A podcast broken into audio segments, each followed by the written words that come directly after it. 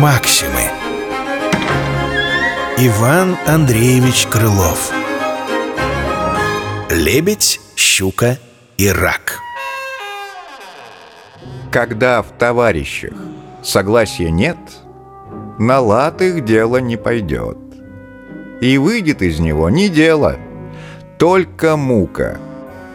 Однажды лебедь, рак да щука – вести с поклажей воз взялись.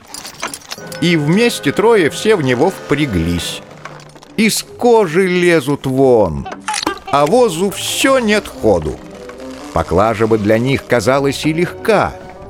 Да лебедь рвется в облака, рак пятится назад, а щука тянет в воду. Кто виноват из них, кто прав, судить не нам. Да только воз и ныне там. Максимы. Иван Андреевич Крылов. Лебедь, щука и рак Читал Владимир Солдатов